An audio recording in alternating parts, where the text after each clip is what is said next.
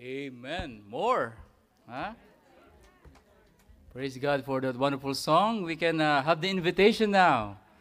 And uh, let's wrap up the service.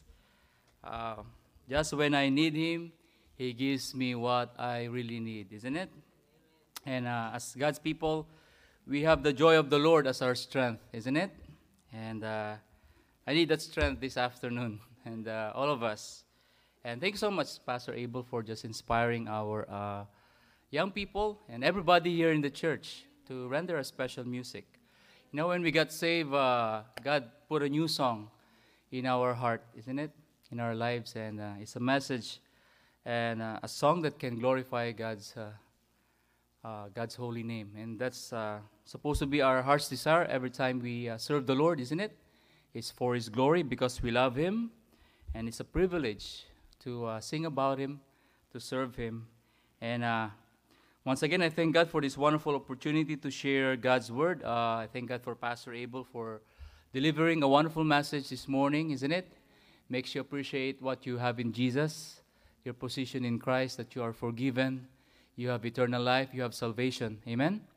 Uh, from the past, present, and even the future, we are saved by the Lord Jesus Christ, by His precious blood. So um, we will uh, have a, hopefully, Lord willing, a short study of God's Word in our series in the book of Nehemiah.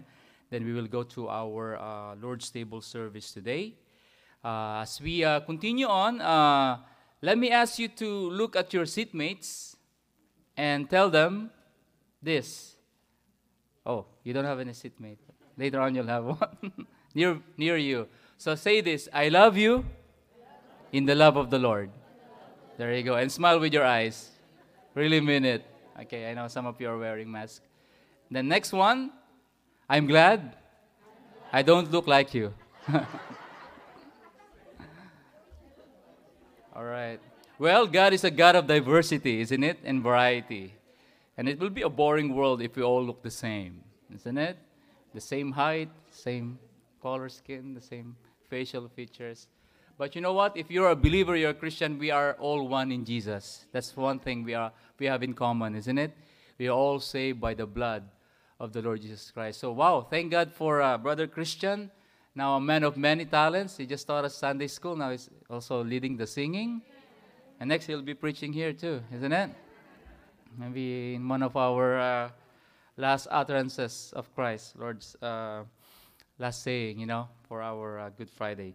But um, thank God for your uh, presence here this afternoon. I know you are here. For those that are here si- since this morning, uh, you know uh, it's only uh, by the grace of God. Amen. Do you like to honor the Lord? And you want to hear from Him, and you just want to bless His name, and also remember what He has done for us on the cross. So, on that note, let's have a word of prayer first before we uh, go to the message. Let's pray. Father God in heaven, I thank thee so much, Lord, for your wonderful, precious people that are here, your children, who are just by your grace trying to be obedient to your word. Thank you, Lord, that they are uh, given the wisdom of God to prioritize you today, that they have this eternal perspective that knowing what they are doing right now is never in vain, it's never a waste of time, it's never a loss, but it's a gain for a child of God to continue to commune in the presence of God. And we humble ourselves, Lord, before you. We know, Lord, we are frail, we are weak, we are sinful, we are wicked. We ask for your cleansing once again, for your forgiveness, for any stain of sin you've seen. You can see in our hearts, in our minds, in our thoughts, in our words, in our deeds, in our actions. We ask for the precious blood of Jesus to cover them, wash them away, and throw it into your sea of forgetfulness. And thank you, Lord, for your mercy that endureth forever, for your grace that's sufficient, for your love that is, Lord, incomprehensible. Most of all, Lord, thank you for being a righteous and a holy and a just God. That's why, Lord, we'd like to come to you with a clean heart today because we know if we regard iniquity in our hearts, Lord, you will never hear us. Our worship will never ascend up into heaven. It will not be able to penetrate your throne of grace. So, Lord, we ask once again for that uh, to be imparted to us, your forgiveness. And we pray that you keep us safe in this place. Help me, Lord, as I expound your word. May I inspire your people through the scriptures to have a, a wonderful vision of what you want us to do in our life, in our family, in our uh, workplace, in our school. And may you help us, Lord, to have uh, even an impact and an influence to where you, you brought us, Lord, to be your witnesses. And we pray, Lord, that you um, bless the rest of this service this afternoon. And we praise you for what you've done this morning and what you're going to still do today. And we just want to lift the name of Jesus, in whose name we pray. Amen and amen. Let me ask uh, you guys how many of you uh, love to have a perfect vision? There you go, all of us, isn't it? Like a 2020 vision. As most of you are aware of my testimony, I have this uh, tragic eye accident. So I only have half of my vision right now, or my eyesight. But praise be to God, it's still my left eye that's working because it's very use, useful in driving, isn't it? Because we drive in the left side of the road. And uh, it's only by grace, the grace of God and His protection that He keep us safe every day. And uh, most of us would go to our regular checkup in our ophthalmologist or optometrist uh, to get check of uh, our uh, eyesight. Uh, if it is still the same or it got worse. And thank God for um, knowledgeable uh, doctors that can prescribe us. As I have three girls and they want to look good, uh, now the glasses are kind of obsolete, so you have to spend more and do contact lenses and stuff like that. But whatever helps, you know. And uh, as we know, all the young people right now are exposed early with the radiation, with the screen time, isn't it? Even young ones. So uh, it seems like uh, they get their glasses and uh, corrective lenses as early as could be. But for us who eats a lot of kalabasa and yellow foods in the Philippines, and Marius, I think we just got them uh, latter end of our lives. Amen? So thanks be to God. So we all need visions to see, good eyesight to see. And that's what Nehemiah chapter 2, verse 17 says as our main text. But before we read that, I uh, just want to give you some um, things that you can smile about, some um, humor here. And aren't you glad you have the Bible with you? Uh, the Word of God, the tangible Word of God uh, not just uh, in, our, in the palms of our hands, in our digital, with digital copies in our smartphones or electronic device, but most of all, the Bible says we need to hide them in our hearts. Amen? And let our minds be saturated with it. And uh, there was a Christian father who was approached by a small son who told him proudly, I know what the Bible means. And his father smiled and replied, What do you mean you know what the Bible means. The son replied, I do know. What? said the father. What does the Bible mean? That's easy, Daddy, the young boy replied excitedly. It stands for Basic Instructions Before Leaving Earth. B I B L E. Amen? Or Believer's Instruction Before Leaving Earth. And aren't you glad we're not going to stay here in this world forever? Amen? We're just passing through. We're just sojourners. It's a temporary, you know, uh, place for us until we are uh, beamed to glory. Amen? Until we get to heaven. As the song our choir had sang, one day we'll be in heaven. And what an exciting day that will be. Thank God we have the Bible to guide us to what we need to hope for, what we need to do, what we need to look forward to. And as I said last Friday, our Bible is very applicable. Amen? It's relative in our day and age. It's never obsolete. Amen? Because for the past, it teaches us about history. For the, for the, uh, for the future, it tells us about prophecy. Amen? And also, it's right for us for doctrine, teaching.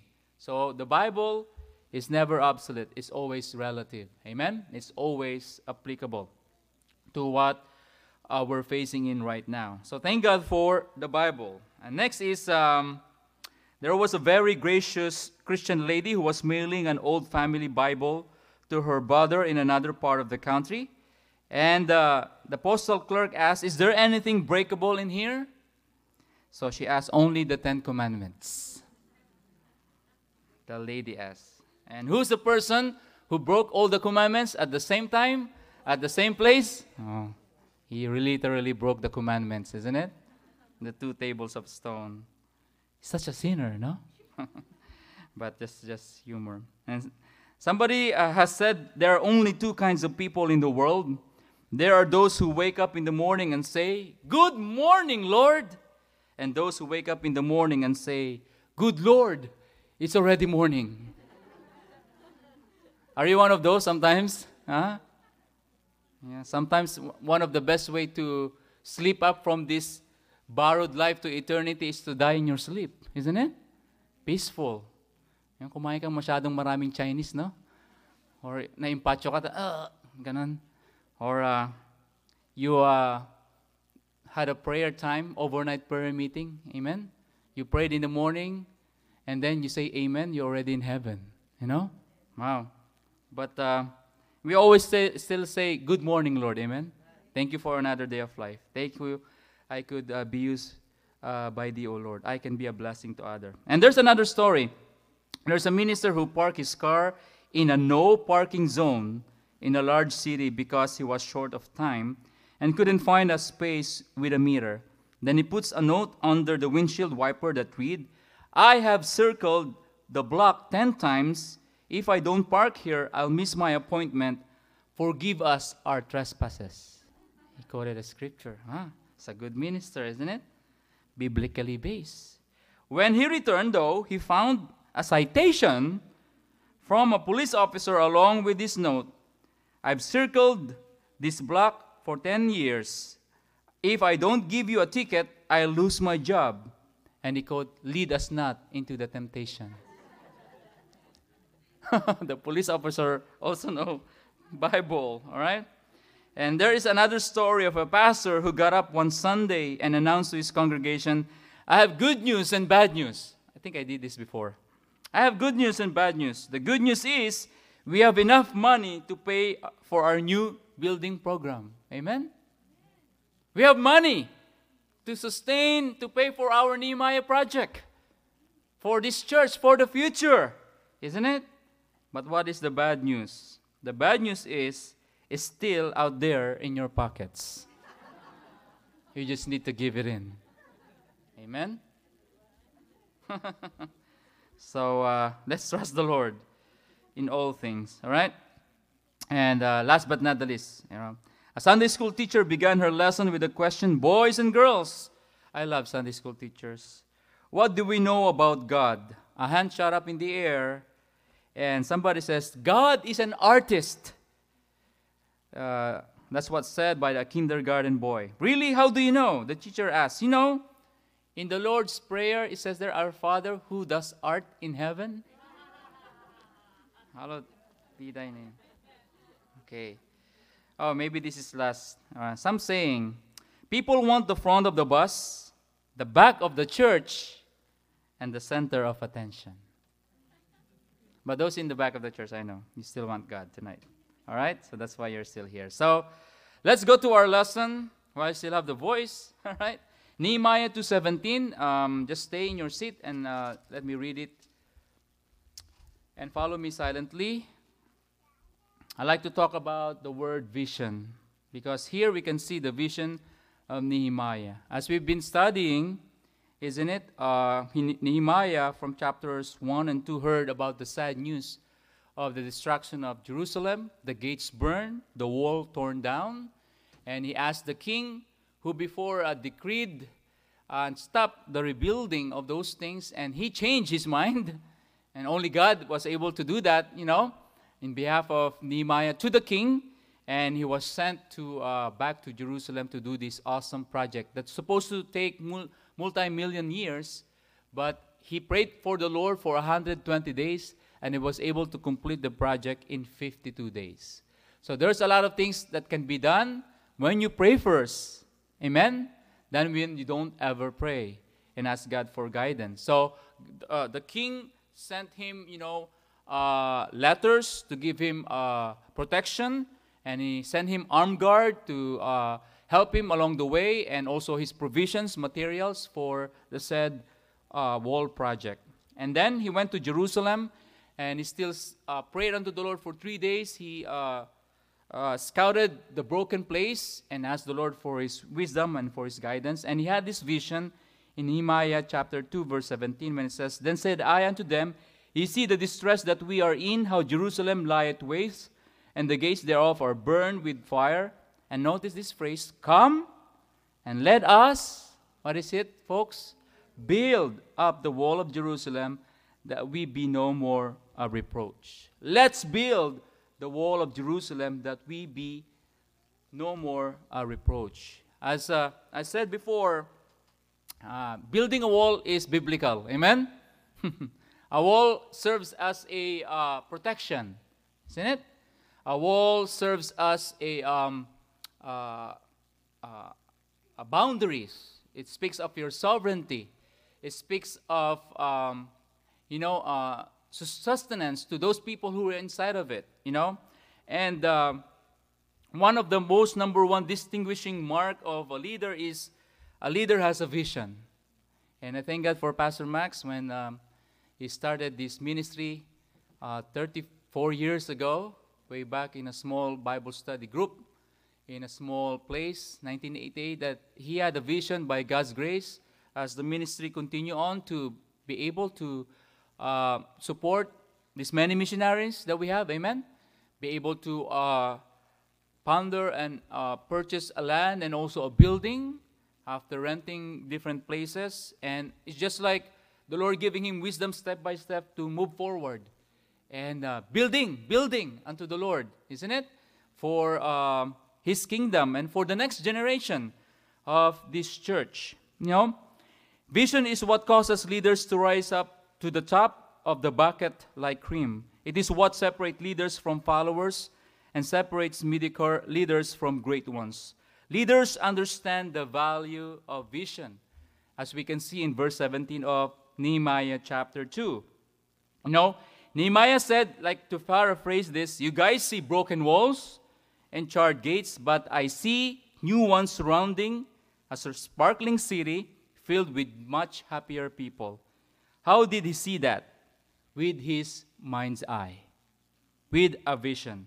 The Bible says, isn't it, that we walk by faith and not by sight. This means that we have a vision not of the things, not of the way things are, but of the way they ought to be.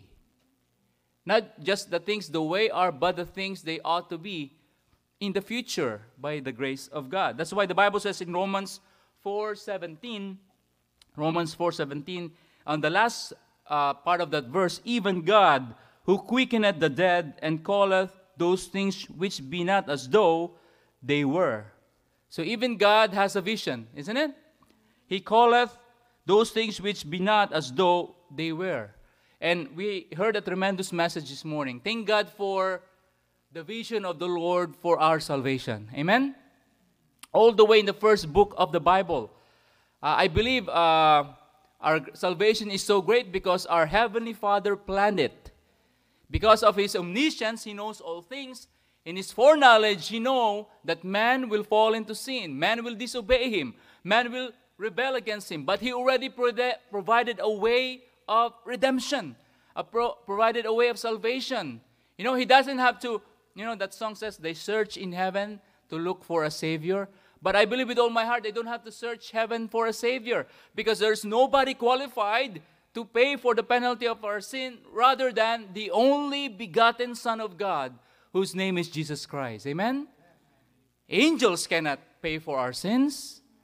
Animals can only cover our sins temporarily. Man cannot pay for our sins because we are all sinners. We all fall short of the glory of God. And if I could pay for my sin, I can only pay for my sin. I cannot pay for the sin of the whole world. Aren't you glad Jesus is the God man? Amen? He is infinite as God and He's infinite as a man. He can pay the price of infinite sin because it's God who was incarnated in the flesh. I thank God that my salvation comes from a vision from God the Father he planned it all. And Jesus Christ volunteered himself. Amen? To go to that cross.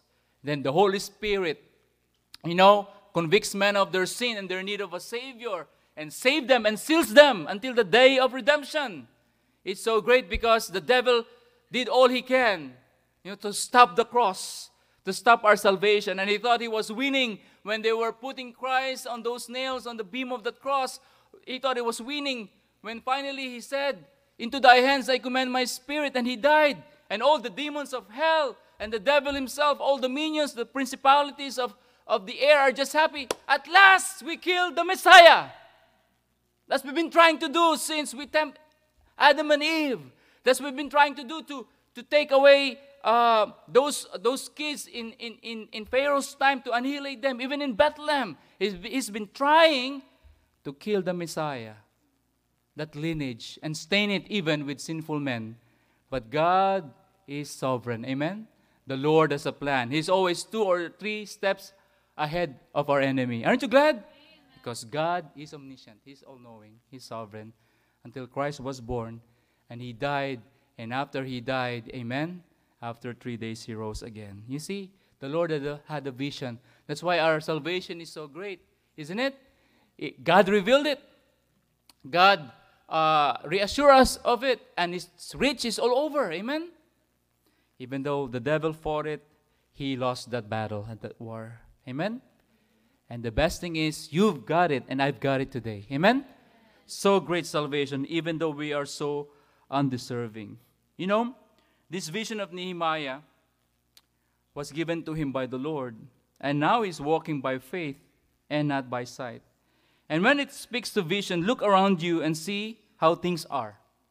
Right? Now, close your eyes and see what it's supposed to look like in here. Then leave this place and do the same exercise wherever you go. So if you have a vision, if you have you can see in your mind's eye, you will say, "Ah, this is what my workplace is supposed to be like tomorrow, Monday." Amen. Might be a blue Monday for you. You might be dragging your feet to work, but by God's grace, if you have a vision to bless others and bless God and just be faithful in what you do, then you'll have that mindset. This is what my home is supposed to feel like. This is my off hours are supposed to be spent. If you have a vision from the Lord, you will say, Ah, now I see it. Now I see it. That's why the Bible says in Proverbs 29 18, where there is no, what's the word? Vision, the people perish. We often use this verse when we go to soul winning conferences, isn't it? Evangelism. And uh, we say if we don't get a vision for the lost, they will perish. That is a good application, but it's not the primary interpretation of that verse. It's really about us getting a vision or we will perish. Or we will perish. So I have to dive into the message right now. Three things about vision. We'll first look at the definition of vision, the drive of vision, and also the diversity of vision. All right? First is the definition of vision. From the Hebrew word, I don't know if I pronounce this right, chazon, chazon, all right, which has three meanings, all right? First is open revelation. Second is dream. And third is a mental picture. All from the same Hebrew word, chazon. All right? First is open revelation. People perish if there is no open revelation from God. Aren't you glad this morning or this afternoon that you have the full open revelation of God, even open in your lap, in the palm of your hands? Isn't it? The Bible says in 2 Timothy chapter 3, verse 16 and 17, all scripture is given by inspiration of God and is profitable for doctrine, for reproof, for correction, for instruction in righteousness that the man of God may be perfect or complete, mature, thoroughly furnished unto all good works. All scripture. 1 Peter 1:18 I believe the Bible says for the prophecy came not in old time by the will of man but holy men of God spake as they were moved by the Holy Ghost. So the Bible came to us by the revelation of God and inspired 40 authors to write about it in a span of 1200 to 1500 years. No contradiction. All have the same theme and message that there is a Savior that will save man from his sins. Amen? And you can see Jesus Christ in every book of the Bible. Amen? You can see he, the redemption's plan in every book of the Bible. You can see his story, history in the Bible. It's all about Jesus. That's why we love John 3:16. Amen. It's like the heart of the Bible, which summarized everything from Genesis all the way to Revelation. That we are all sinners, then our sins must be paid for, and Christ took that punishment for us so we can be saved.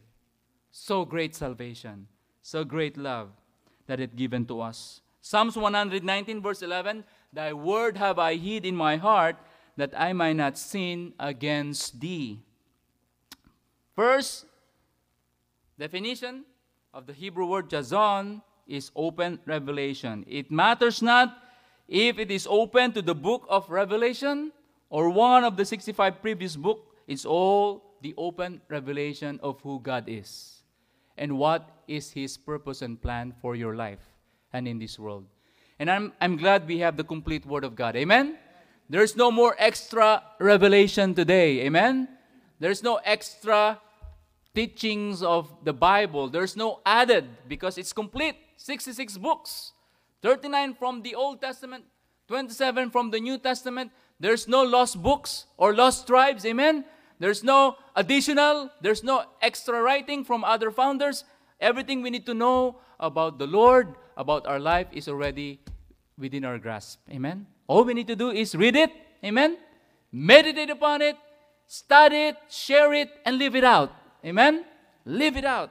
Because the Word of God will do its work. Second thing, the word chazon or vision is also known as dream. Not like a dream you have in your sleep after you eat eight slices of pizza, you know?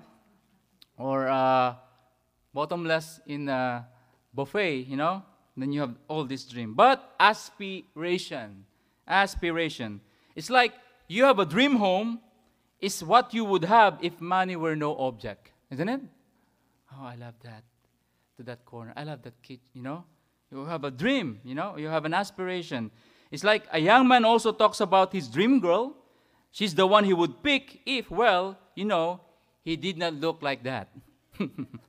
Sad to say. All right? So, um, if people don't find something to live for that's bigger than themselves, or what we call aspirations, they are going to perish. Same thing if we don't have the Bible, isn't it? To guide us to everlasting life to make our lives, you know, profitable, then we will perish. Same thing, if we don't have aspiration, we will perish. Then third, mental picture. The ability to see in your mind's eye the way things ought to be. Not where am I at now, but where do I want and need to be. So if you merge these three together, and you need God to give you revelations, to reveal to you what aspirations and dreams you should have, and give you the eyes or vision to see it, to show you how to make it in reality. So, what, what we can say is the perfect picture. The definition of vision here, the perfect picture. So, if we don't have vision, we will perish. So, what does perish mean? It does not mean to die or perish in hell in this verse of Scripture. That's a different Hebrew word. This is the Hebrew word, parang Tagalog, para. para sa jeepney, you know? para or para, which also has three meanings. If the word chazon in Hebrew has three meanings, also the word para in Hebrew has three meanings. First, to become naked. Second, zero or barren, or to go backwards. To go backwards. So putting Proverbs 29, 18, where there is no vision, the people perish. If we put that together, all together now, we see that if you don't have, if you have no mental picture, you will go backwards and amount to nothing. So it tells us we must set some goals, some visions, some dreams. And so God raises up leaders with vision. Show me a church that is going backward, and I'll show you leaders with no vision. I hope the Lord will spare us from that. It all starts between the ears. Amen? What's between our ears, kids? Earwax, though. More than that, beyond that. All right? It's our brain. Amen? it's our brain. That's so funny. Um, it all starts between the ears. We need, as Christians, spiritually speaking, the mind of Christ. Amen? That will give us the perfect picture. That's why we have that verse of scripture in Philippians 2, verse 5. Let this mind be in you, which was also in Christ Jesus. Oh, what a wonderful verse about the mind of Christ, His humility. Amen? His love, His, uh, His sacrifice for us. Let this mind be in you, which was also in Christ Jesus. Another verse, Romans 12, 2. And be not conformed to this world, but be ye, what's the word, folks? Transformed by the renewing of your mind, that ye may prove what is that good and acceptable and perfect will of God. You know, um, that's our problem nowadays. A lot of Christians are conforming to the world. They are being molded too. It's like the culture affects their lifestyle, isn't it? When scripture and its absolutes and principles has to be beyond, above than the culture, isn't it? Because the word of God standeth forever. Amen? Uh, civilizations or cultures or traditions, they come and go. And if they are not based, if they're not related to the Word of God, then we ought to obey God rather than men. Amen? It's true. And there's blessings in obedience, and God will give you the strength to do that.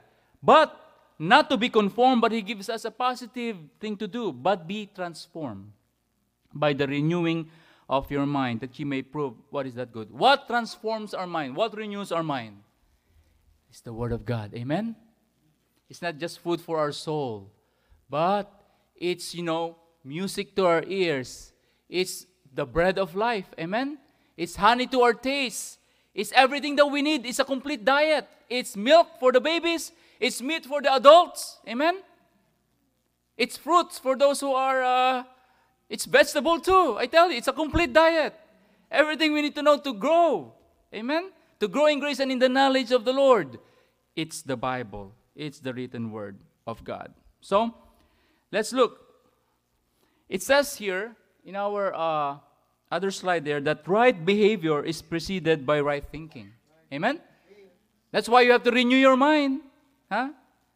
Children, transform your mind. Feed your minds with things that are of value. The Bible says, whatsoever things that are honest, are true, are good report, think on these things. Because a lot of things start with our thinking. And it affects our behavior. The way you think is the way you'll behave. So right thinking is preceded by right right behavior is preceded by right thinking. And we have we've been given by God a brain to use it. And the opposite is just true. Wrong behavior doesn't just happen, it, it's always preceded by wrong thinking. Isn't it? So it's important what we put in our minds. So this principle not only applies to behavior, but also to achievement. It all starts in the mind with a mental picture of where we need to be, not our own brain's desire, but with the mind of Christ, the vision of God. We are not just going to stumble into success. Luck has nothing to do with it. Amen? You don't believe in that as Christians. Luck. Or kaya sara-sara, o bahala na. Baka it will fall into its place. You know?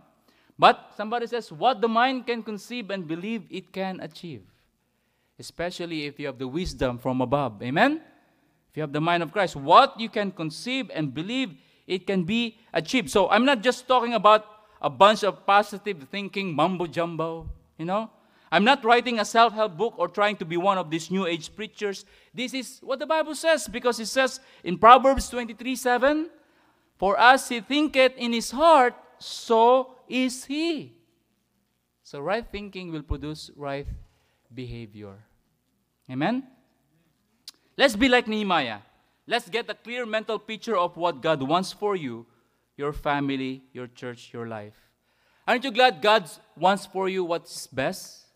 God wants for you to be prosperous, to have good success, isn't it? The Bible says, we even uh, studied, there's no weapon formed against you. The Bible says, but God wants you to be prosperous, to have good success, because that's God's heart's desire for all His children. But it's up to us to follow His will, to follow His guidance through the Word of God. I know you want to have good and clear and wonderful vision for yourself, for your family, for your church. I love our family altar, what a Pastor Abel put in there, because it says they're a family that prays together and serve together will serve God together and will be happy together. Something like that, isn't it? Yes. It starts with having a vision for your family as a whole. praying together, serving together, getting to know God together. Would that be great for every family that we have here in the church? That we not be divided. Somewhere, someone go there, someone go here. That's why it's very important, you know, before we get married, amen? To marry in the Lord, amen? And then our children will, uh, will raise them in the nurture and the knowledge of the Lord. You know, there's uh, this guy, his name is Viktor Frankl, or Frankl. He was a Holocaust survivor who used to travel and speak about how he survived the concentration camps. And you've seen some doc, uh, documentaries, some stories, how awful it was. One of the most darkest uh, events of history uh, for the Jews, isn't it? We know they are the most persecuted group of people, the most, you know, um, uh, maligned people in all the world. But of course, one of those dark times is the Holocaust. And he says, when he was a survivor, he used to travel and speak about he survived on those concentration camps. He would say, when he speaks, You are the reason I am alive. And his audience are baffled because they have never seen him before. But he said, I have seen you a thousand times, he would say. He then went on to explain that he would dream of the day when he would stand before crowds and tell them how he survived. Day after day, he would watch comrades lose their hope, and the next day they would die. Truly, there is no vision, the people can perish. But he had a vision I can survive this. I've hold on to my faith because I want to testify later on in life, you know, about the atrocity of this kind of dictatorship. Caution don't be discouraged if not everyone sees or understands your dream or aspiration. Yes, leaders need to try to share their vision, but some will not be able to see beyond here and now. Some are in such a survival mode that they can't even listen to what you are saying. There's a slide here of uh, this Viktor and there's, of course, you are aware. What's that? Huh? It's Peanuts cartoon, isn't it? Oh, I love Peanuts. And there's uh, how many of you enjoy the peanuts that comes from Boston? you know, I can a whole can eat the whole thing in one one sitting. You know, so good. You know, but in this peanuts carton, we can see here Charlie Brown, and he says to Lucy, "Look at my hands. Think of the pen- potential in these hands. You know, someday these hands may heal the sick. Someday these hands may build mighty bridges. Someday these hands may change the destiny of mankind." Lucy just responded, Charlie, your hands, they have jelly on them.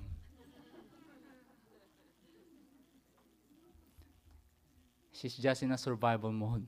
He's just not really looking at his vision and what he's saying. You know what God has put in your heart and in your mind? Don't let anyone steal that from you. Amen? We have a blessed hope. Amen? We have the gospel that is powerful we have something to share to others because we receive it ourselves in the first place. We can share something. So we see the definition of vision, a perfect picture. Secondly, there's the drive of vision. What is the drive of vision? It provides passion. It provides passion. You know, it is, they said, the drive of vision, it is the vehicle that will take you places. It is the key that opened the doors of opportunity. Remember Thomas Alva Edison, the inventor of the, uh, oh, there you go, light bulb? He failed hundreds of times, but he keep on doing it.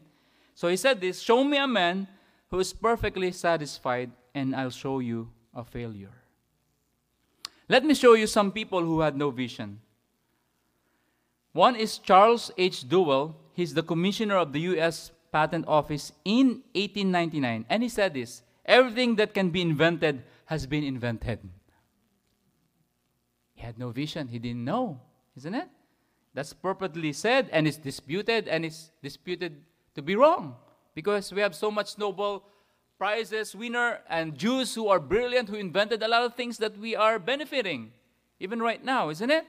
You, you watch that show Shark Tank, isn't it? Some inventor, some ideas that they would like to get some funding. So, yeah, he just didn't have any vision. How about this? President Grover Cleveland in 1905. You know, he said this sensible, responsible women do not want to vote. Can you imagine saying that today?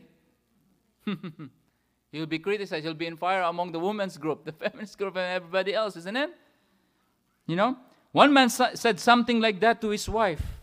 And she said, How could you like it if you did not see me for a few days? He said, I like that just fine. And this man later reported, The first day I did not see her, second day and third day, then on the fourth day I could see her just a little when the swelling in my left eye went down. na right hook siya, no? Sa left, na right hook sa left. Kaya pala hindi niya makita. All right? So if you say that to somebody na, women are not responsible enough and sensible enough to vote. No. It's a different age right now, and thank God. You know, whenever there is Christianity, women are elevated. You see that? If you go to a, hmm, Muslim world, isn't it? Uh, the women are like debased, second, third class citizen. They don't have a lot of rights. But whenever Christianity is propagated, whenever the gospel is preached, it tre- treats all men equally in the eyes of God. Amen?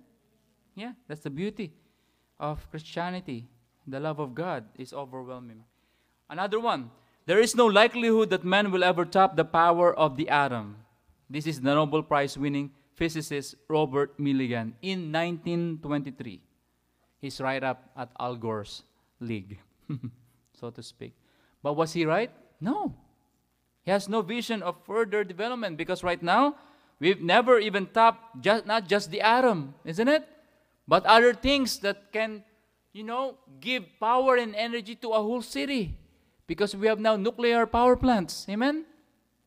So we didn't just harness the power of the atom, but much more. How about Lord Kelvin in 1855? Flying machines, these are brilliant people all these times, respected. Flying machines heavier than air are an impossibility. but right now, we can fly, you know, a Boeing 747 with what? Huh? Hundreds of passengers for a span of 20 hours. Full cargo, you know? To go to another continent. And even rockets in outer space, isn't it? And satellite. When he said, flying machines heavier than air are an impossibility. In contrast, though, here's this person that we all love, especially Robin, you know, Walt Disney. and our kids, you know. Walt Disney has a vision, though. He was alive and he had the vision of the Disney world. But he died before it became reality. At the grand opening, his surviving wife was an honored guest on the platform. The MC said to her, I just wish Walt could have seen it. She just replied in two words, He did. Because in, my, in his mind's eye. His dream, his aspiration, his vision for the most happiest place on earth already became a reality. Hmm, you know, it's the number one place, I think, in the whole wide world where you want to be as a kid, isn't it? To go to Walt Disney World. He was the first man to ever to see Disney World before anyone lifted the first finger. Vision is the driving force that will take us where we need to be. Not where my life is, but where God wants my life. So what is your vision for your family?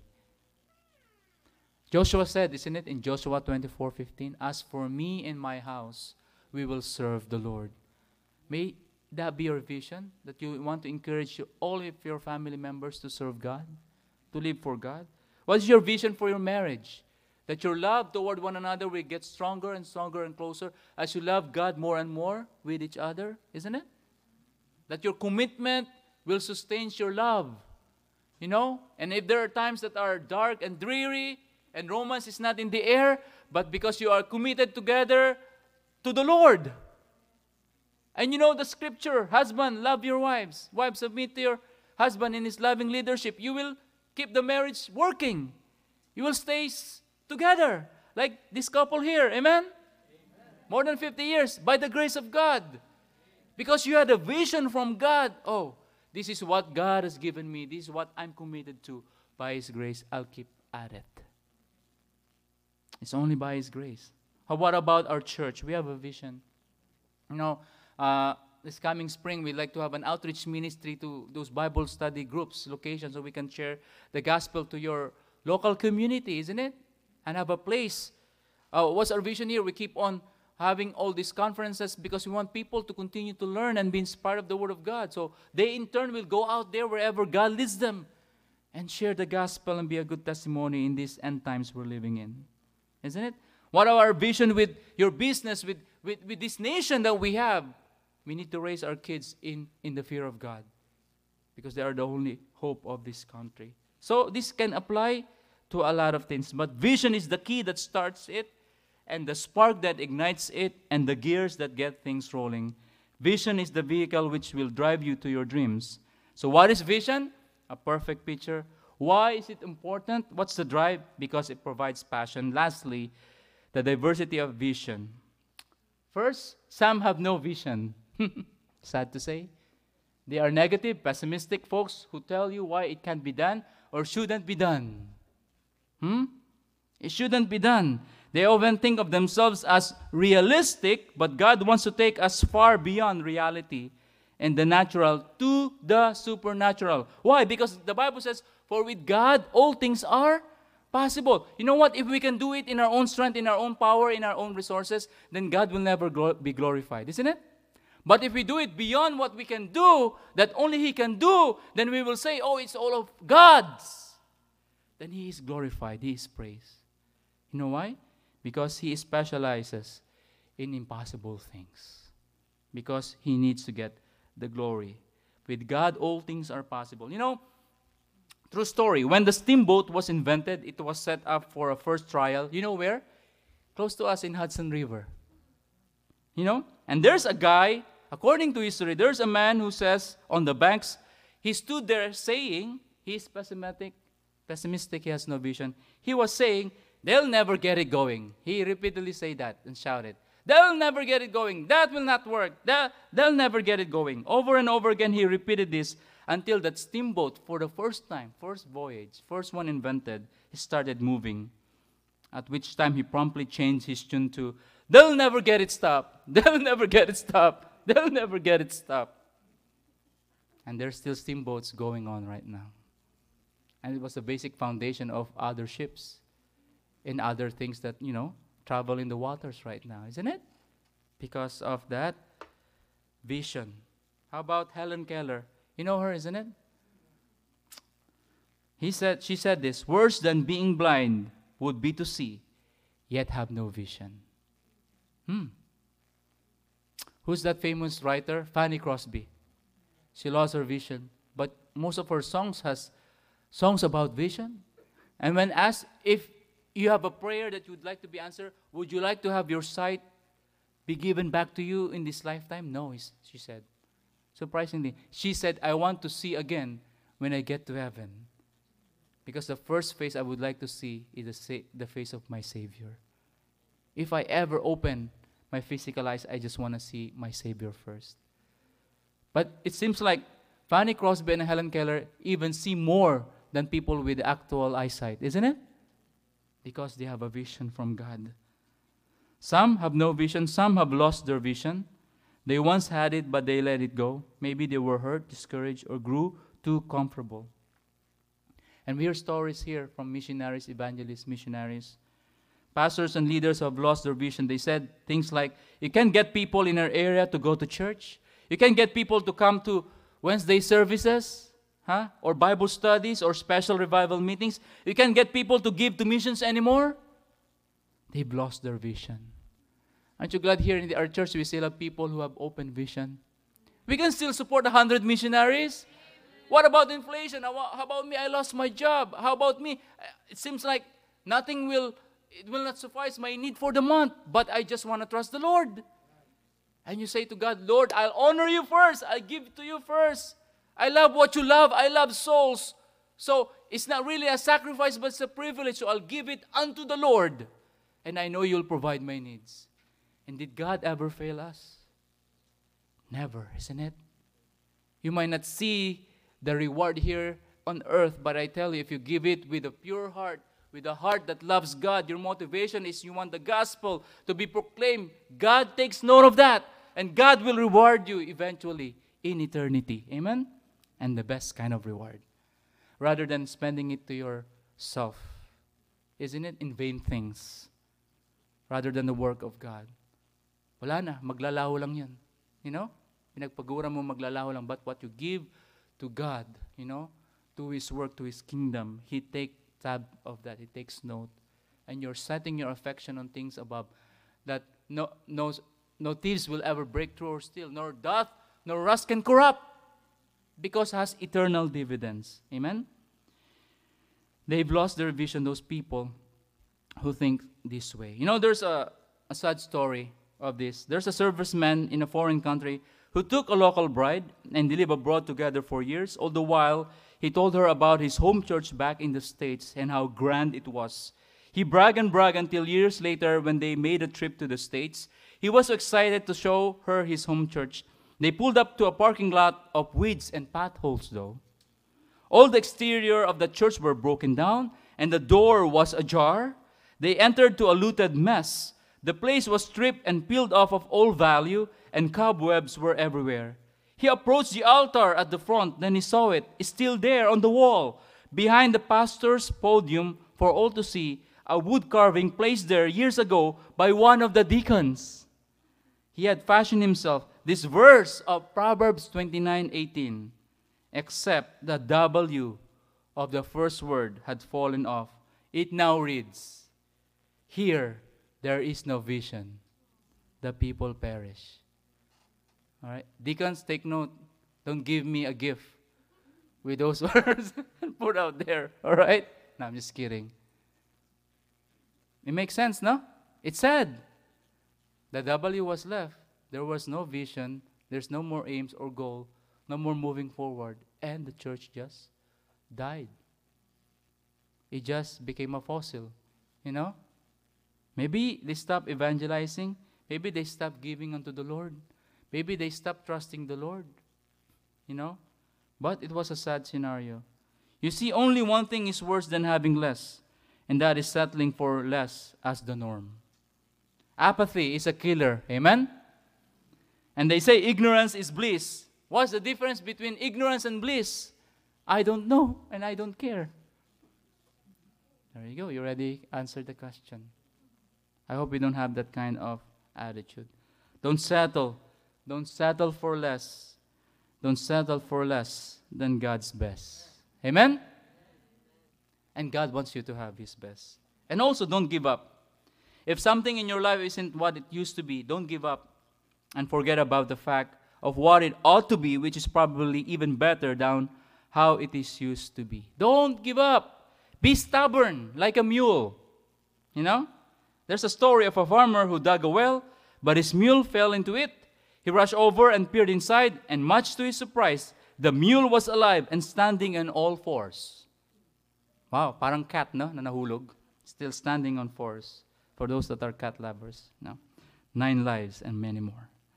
Well, he thought, well, it's too expensive to haul him out, this old mule. He's so old, he'll die soon anyway. I'll just bury him. He began to throw in, he began to throw in shovelfuls of dirt. But each time he did, the old mule, who was wise, would shake the dirt off his back and then stamp on that dirt. stamp on that dirt. So that old farmer didn't know. It was like shoveling dirt, dirt, and what the mule is doing is doing that. Until he had enough dirt to step up and eventually had risen high enough to walk right out and kick the old farmer. well, we need to be stubborn as a mule with our vision. That's the story there. And no matter what life throws on us, amen? Or what others may heap upon our backs, just shake it off by the grace of God and step up and move forward. Amen? So some have no vision, some have lost their vision, some have limited vision. You know Zig Ziglar? He is a good motivational speaker who drew great crowds and changed uh, a lot of lives. And he charged $30,000 per speech. Wow. He was invited to a convention of businessmen. And I think I have a slide there. He used a six foot blackboard and a piece of chalk for an illustration. And what he did, he drew a dot in the middle. And he asked, What do you see?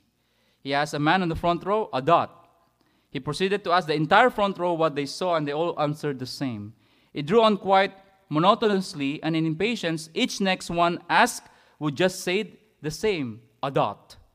I see what everyone sees. At the end of the back row, after the final answer, the speaker said, Herein lies your problem. Each of you sees the same little dot, and not one of you sees the six feet blackboard waiting for so much more to be written upon it. And that's my speech for $30,000. But know, if they got the message, it was worth it. Because they did not see the big picture. They just see a small dot. As Christians, when we have the vision from the Lord, we ought to see the bigger picture. The big picture. Our church building is the dot on the chalkboard, chalkboard, isn't it? It's just a tool to do the real work. The big picture is people coming to hear the word of God. The big picture is that young people that comes maybe on the verge of divorce or separation, they might come and get to know the Lord and be saved, and their marriage is restored and saved. A nice youth room and a game room is fine, but the big picture is that teens who was planning on taking his own life, finding new life in Christ and change his mind. Or somebody who's depressed or lost will get a hold of the hope from God's word. You know?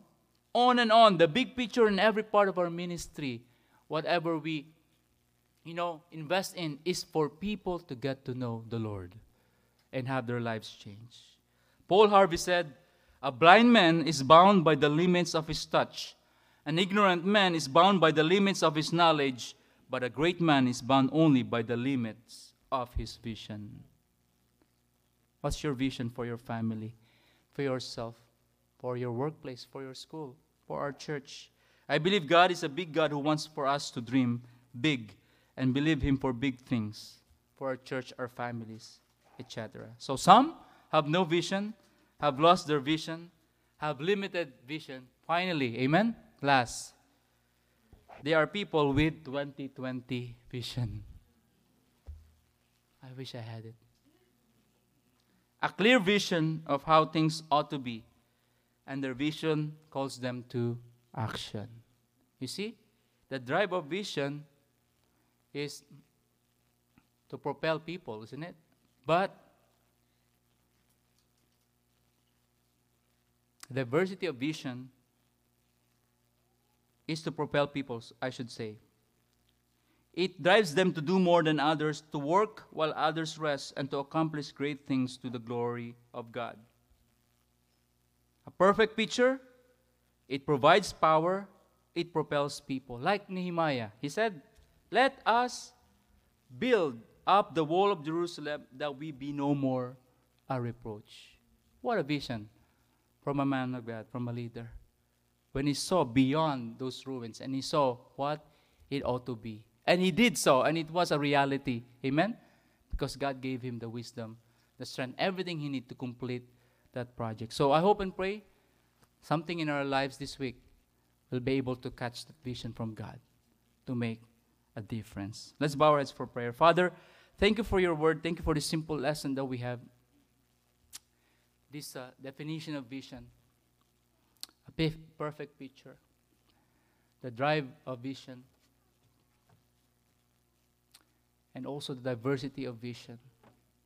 Thank you, Lord, that when we don't have vision, we are reminded that we might perish. And thank you for the vision of Jesus for the cross. He did not turn his back in spite of the mockery, the pain and agony. Even in the garden when he was praying, let this cup pass from me, that suffering. But not my will, but thine be done, Lord. There already the victory was won. And he set his mind as a stone and going to that cruel, cruel path toward that place called Golgotha. So one day we can have salvation so one day we can have a relationship with our Creator. So one day we can be forgiven. Thank you, Lord, for people who had vision in this church. That's why we are here. They step out of faith, they sacrifice a lot. Remember our pastor. Remember for his life, for his testimony. He's willing to sacrifice. We remember our members, church members, who were here before or who moved on to a different place or who are still here even right now. Yes, we can rejoice with them with what they've done in the past. But I thank you, Lord, there are still some of them that are here with us in the present, who still continues this vision from our dear beloved pastor. And may we continue it, Lord, to continue to preach the gospel in this place, to continue to be a blessing to missionaries, to continue to, to train our children. Even though we're not perfect, we fall short in many things, but may they see that we love you, Lord. We love the Bible. This is the only thing that will protect us, will give us joy and security in these hard times, trying times. In the days of uncertainties, thank you, Lord, that we are a Bible believing Christian. This is our hope. This is our refuge. This is our strength, the Holy Word of God. And you, Lord. Thank you, Lord, for this uh, assurance. Thank you for the wonderful message we heard this morning that our salvation is so great. You revealed it to us. You reassured us of what it is, and it's rich, reaches even us, Lord. Lord, we are so much to be thankful for. Help us, Lord, to have vision that comes from you. May you give us wisdom as leaders of the churches, deacons and officers, and every member. May we have a vision to our own lives to continue to know you and make you known, to serve you. It's a great privilege. We may have a vision for our own family. We'll bring our families together in praying to you, in serving you, and trusting you, even our church and even our community, Lord. We pray now, Lord, that if there's anybody in this room who's not saved, God is not willing that they should perish, but they will come into salvation and repentance. So if you're here today, why not trust Christ as your Savior? Just call upon Him to save you, and He will save you today. For Christians here, whatever you're praying unto the Lord right now, give it unto Him. You have aspirations for other people in your Christian life, in your own life. As long as it's glorifying to God, as long as you do it by faith, you want to please the Lord with it, I know that the Lord will help you fulfill that. Father in heaven, I pray now, as your people pray that you bless them, Lord. Bless their heart's desire. Thank you, Lord, for people who had a vision for this church from the past, even right now in the present. Help us, Lord, to fulfill it according to your will. May our children, may our younger generation, Lord, also catch that. That living for Jesus is the best kind of life. Serving you is the best kind of life. Whatever the devil, the world, and the old flesh will throw at us, we pray, Lord, that we will keep on, keeping on, serving you until we hear that great trumpet sound. Strengthen us, O Father, solidify our faith. For we ask all these things in Jesus' name. Amen. Thank you for listening to the Word of God.